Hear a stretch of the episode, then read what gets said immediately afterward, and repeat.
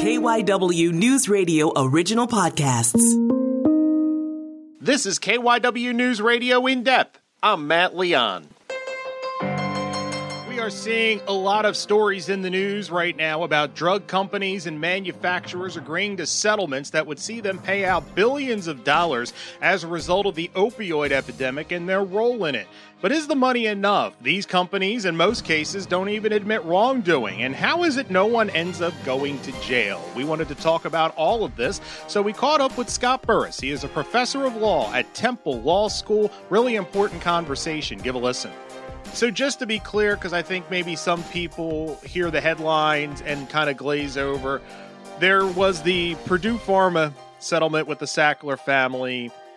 And then we have this more recent settlement which includes johnson and johnson uh, and they're i mean they're the same thing but they're separate. Am i correct there's been a whole range of suits and then groupings and uh, of cases and settlements. McKinsey, the consulting company, did a settlement for its role in marketing. We've got the whole Sackler um, piece going along with Mallinckrodt Chemical and a bunch of other companies. The big division now is between those settlements uh, negotiations that are in the bankruptcy court because they're associated with companies going bankrupt like Purdue, and those that are not in the bankruptcy court in that have been consolidated elsewhere, um, where um, the parties are free to negotiate uh, an agreement without the oversight of a bankruptcy judge. And we're seeing some big numbers. I think it was four and a half billion with the Sackler family. Uh, one group, twenty six and a half billion and it sounds like a lot of money, and it is a lot of money, but for the devastation these opioids have and are causing, is this justice? Well, you know, it depends on how you look at the glass. Um, you know, companies are paying a lot of money. These these will easily be described as record settlements, the biggest that you know this attorney general has ever achieved for this state, and you know, and so on and so forth. So there's real money here. This is not chump change, but you know, we're living in a world where companies make a lot of money, and I think it's fair to say that all these companies can afford what they're paying. They're not going out of business. They're not shutting down um, they'll continue. In fact, their stock is going up for the most part when when they make these um, settlements. And a bunch of the companies that are in bankruptcy will come out in some reorganized form and continue to uh, make money again. So these aren't uh, death penalty cases for any business at all. And you know, I guess I guess one has to um, make their one's own choice about whether or not you know you that's enough um, or whether you want to see more suffering of one kind or another. Um, you know, we could, apart from settlements, have criminal um, investigations. I mean, at various times there have been these little efforts to to find criminal liability or to, to, to seek criminal liability against some of these companies and their executives. They've always kind of fizzled out for political or other reasons. Um, and and in these settlements, we are we're, we're pretty much taking those off the table. So you know, we have to say that this money, for what it's worth, is what the victims and the cities are going to get. Um, and you're going to have to then decide whether that's enough or not. We have Larry Krasner in Philadelphia saying it's not enough. We got the Attorney General in Washington saying it's not enough. Um, maybe a few other states uh, will say no, and that may be enough to derail the settlement. Uh, but otherwise, you know, the majority of states and cities are going along with this more or less unhappily to get this immediate chunk of money. And if, and I think there are time frames in some cases. It's like uh, states have 30 days to decide whether they agree, and some municipalities maybe a little longer. Uh, and if, say, state X doesn't agree, they are free to pursue their own case, um, and they just don't get any cut of the settlement? Is that how it works? Right. Yeah. Well, the, the settlement is contingent upon, I think, 48 states signing up and some proportion of municipalities being covered. Otherwise, it's not a good deal for the defendants. You know, they're willing to pay this money if they get peace. Um, they'll keep going with a few cases, assuming that they can, you know, keep the numbers down on those or settle them later. But if too many uh, places say no, then this settlement will will fall apart. do you think because i think a lot of people maybe at first say no we're not going to agree but then you dig into it you see what's ahead you can get this money now. Do you expect most of these to to go through or could it be a mixed bag? Well i suppose you can describe a good settlement as one in which nobody's happy. Um, you know it's not enough. It's easy to say that and it's true to feel it. But it may be what you can get. And getting a big chunk of money that you can start to use right away and have coming in for a number of years is, you know, when you step back and think about it, you know, better than a sharp stick in the eye. So we'll have to see if this is enough money that that that that you'll get a preponderance of the or pretty big majority of the of the plaintiffs deciding to settle or not. And if not, then you know we can expect. I would think in another you know four to six months there'll be a higher number. Um, I don't think the companies want to fight these cases to the bitter end. A big thing for these cases is the companies not admitting wrongdoing.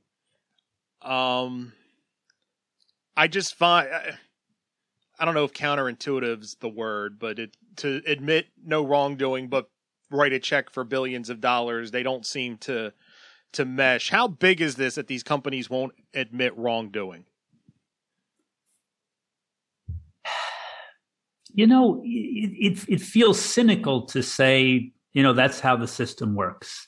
The criminal, ju- you know, the civil justice system these days is, you know, built around confidentiality agreements and settlements without, um, you know, admissions. Uh, and and and you could say, well, that's just how it how it goes. I, I don't understand at some level as a human being, and I don't understand as a lawyer exactly why companies making these settlements cannot um, at least if they get pretty much everybody to sign on, um, admit that they did something wrong. Um, I mean, it is true that some of them are worried that you know if they admit to to Josh Shapiro that they did wrong, and Larry Krasner keeps suing them, Larry Krasner can use that admission against them. But frankly, there's no. I mean, everybody knows what they did. Um, that's the issue. There's no secrets here. We know what they did um, if they call, if they like, you know, if they join the rest of us in saying that wasn't the right thing to do, I don't think it's going to change the outcome of cases. We know what they did, and we know it was wrong. One of the things that I find incredibly depressing, and I look at this, I mean, they're different, but the same general concept as the financial crisis in 2009 a catastrophic system where people gamed the system, almost brought the whole economy down. Basically, nobody goes to jail. Here you have thousands, if not hundreds of thousands, of people over many years that have been killed by these opioids that these companies produced, happily handed out. And not only is nobody going to jail, nobody's even admitting they did anything wrong. Uh, from a societal standpoint, how corrosive are these things where it seems like if the crime's big enough, you know, you write a check, say sorry, dad's dead, and move on. I mean, I don't mean to be crass, but that's what it feels like. Well, do we look like a happy, cohesive society these days? I mean, I think we're seeing the results of this kind of behavior and policy all around us. Indeed, I think there's a, there's a direct link um, Angus Deaton and Anne Case, the researchers at Princeton, Deaton's a Nobel Prize winner, they call opioid deaths deaths of despair. Um, and they point to the, the incredibly rising income inequality and wealth inequality in this country. I mean, we have, you know, we have individuals who have their own space programs, but, you know, a huge chunk of the American population is, is, is can't even afford the rent um, you know, there's something wrong here. And this thing that happened wrong was not an accident. Uh, we've steadily lowered the tax burden on the rich uh, while not really doing much to help the middle class and poor people. We have continued to weaken labor and unions and other countervailing forces in the society so that workers are at the mercy of the Jeff Bezoses of the world. Um, and we haven't really dealt very well with globalization, so that so many places that used to be industrial centers are now just rust rust centers, and that's where you see the deaths, um, as, as, as Deaton and, and Case point out. And then when you see the global financial crisis, where you know millions of people lost their jobs and lost their houses because of essentially financier chicanery and risk taking. And the people who took the risks and caused the harm never paid. Yeah, I think that's pretty, pretty depressing. Um, I think here we are actually seeing the system sort of working in the sense that these people are paying. These companies are paying real money. The Sacklers are, you know, they're not going to lose their fortunes, but they're going to be out of business. Um, maybe they should pay more and maybe it should be harder on them. Um, and I certainly would be, you know, unshocked and, un, and, and I would not be sad to see criminal um, liability being attached to at least some of the people in this in this story. But on the other hand, they are paying billions, um, which is what happens when you sue people. They rarely go out of business. You know, they pay till it hurts, but not till it kills. Why don't people go to jail? Why don't we pursue? And when I say we, I mean American society pursue criminal charges in situations like this and, you know, the banker.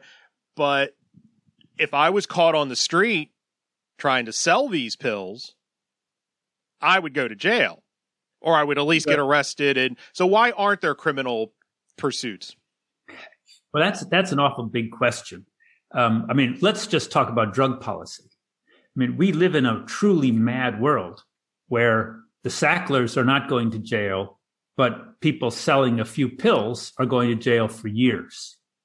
Um, there's something seriously wrong with that, and and that that superficial unfairness, this the, you know the the in some sense the kingpins go free and the and the pawns go to jail um, is actually you know compounded by the fact that you know our I mean I hate to say it but our entire drug policy is kind of an illusion it's a farce we had the, we've had the Controlled Substances Act in place with our modern form of drug control for more than 50 years.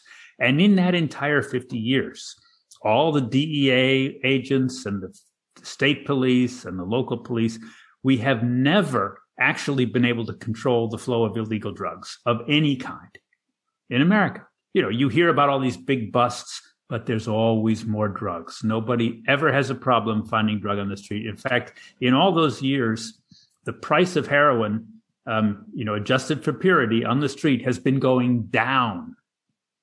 It's cheaper today to be a heroin user than it was 50 years ago. So we have this system that completely failed. And by the way, it failed on the prescription side too. The DEA is supposed to know and be tracking where all the opioid pills come from and where they end up. Um, and it's supposed to actually have records that the rest of the world should be able to see, but you never can get access to them. And as far as we can tell, they're they're hopeless at actually tracking that, which is you know another irony of the settlement. In this latest settlement, the major distributors have agreed that they'll set up their own system to transparently track where they're sending pills so that they can identify or others can identify you know where you might have a pharmacy that seems to be selling or a doctor that seems to be prescribing a huge number of pills. Um, so you can look and see if maybe that person is is is just dealing them. Um, that's the dea's job. We're already supposed to have that system but evidently the the, the official system is completely failing. So you know it, it, it's just nuts. And that's just you know the the drug control policy you know the the fact that financial crimes are treated more leniently than other. Now, I, I just want to give one little caution for my friends on the conservative side, um, because it turns out that you know the biggest allies in the fight against criminal justice are you know left leaning groups like the Drug Policy Alliance and right side groups like the Cato Institute. Um, Cato always has programs you know, on the overuse of criminal law and white collar crime and the overcriminalization of America. So there are a lot of people who feel that, you know, although we see some high level malefactors get away, there's also too much criminalization of white collar crime. Interesting. As far as drug policy, did, do these settlements, is this a chance, and I don't not hit reset, but to start to get the ship turned in a better direction? No, I think this is a band aid. This is patching the roof. Now, again, if you got a cut or leak in your roof, Band aids and patches are good. There's good to be done with this money. But just for an example, Josh Shapiro, our attorney general in, in, in, Pennsylvania, is very happy to have gotten maybe this, you know, this, this, this billion dollars for us. Um, he's consistently opposed Safehouse and the idea of a safe injection site, you know, that would actually help prevent overdose deaths. And he's done it on the, you know, the old spurious grounds of, you know, encouraging drug use and all that kind of stuff. You know, I'd like to see this is an opportunity for him to say, yes, I'm serious about opioids. I want more treatment, but I also want more prevention. I'd like us to use some of this money to actually pay for safe injection sites in Pennsylvania. You know, right now, we're seeing a, decline in child poverty because of the COVID related stuff, especially the, the child tax credit that's going to temporarily be in place. And we're talking about a big infrastructure bill to put a lot of people to work fixing roads and bridges. It's not as big as it should be, but it's, you know, hundreds of billions of dollars. And you know, that's really where we have to look if we want a solution. We have to put Americans back to work, building houses in neighborhoods of opportunity where their kids can actually go to a good school and where they can experience social mobility. We have to make sure that that people, um, you know, have access to health care and that um, they have, uh, you know, enough money to pay the rent. Um, or that the rent is, you know, brought down enough by more housing construction that, you know, that the market will bear it we we can't treat you know opi- ultimately opioid overdose is a symptom it's not it's not a disease. The disease is as Case and Deaton have talked about this this disastrous inequality lack of hope and and social conflict. Do you think overall you know when you talk about the you know these companies do feel some pain from paying the, this money do you think these companies learn and they're a little bit more responsible going forward or is it just looked at through the lens of you know well we pay this money and maybe we don't go down this track again but uh, we're just going to go about our business? You know that's not a matter you know companies don't have brains. You know it's the people who run the companies and it's the culture that that that starts at the top and then is is fed through the you know through the entire bloodstream of the company. Um, and i just don't know um, you, you know it's sort of like well I mean, sometimes I feel a little bit like, you know, the burglar's been caught and says, I promise I'll never break into a house again. And the next day they go and break into a store. You know, there's lots of new potential bad things for these companies to do. Um, you know, I, I, I, read a, I read an op-ed today in the New York Times by Ben and Jerry. Um, and one of the things they said really struck me. You know, they said, you know, we we, we think that business has a spiritual side. we believe, we believe that we have to try and do good. And I think certainly what we want of companies in a, in a, in a working capitalist society is that they don't just talk about increasing value for shareholders or increasing pay for CEOs. They talk about what the company's role is in making America a better place for people to live. Um, you know, I, I don't think they do that out of fear. I think, you know, deterrence is not working. I think we have to really have uh, more of a sort of general social expectation that corporations will behave responsibly and think about social welfare as part of the package of concerns that they have when they go out into the market. That's it for this episode of KYW News Radio In Depth. You can listen to the podcast free anytime on the Audacy app, and you can find it wherever you listen to your favorite shows. I'm Matt Leon, and we'll have another episode out soon.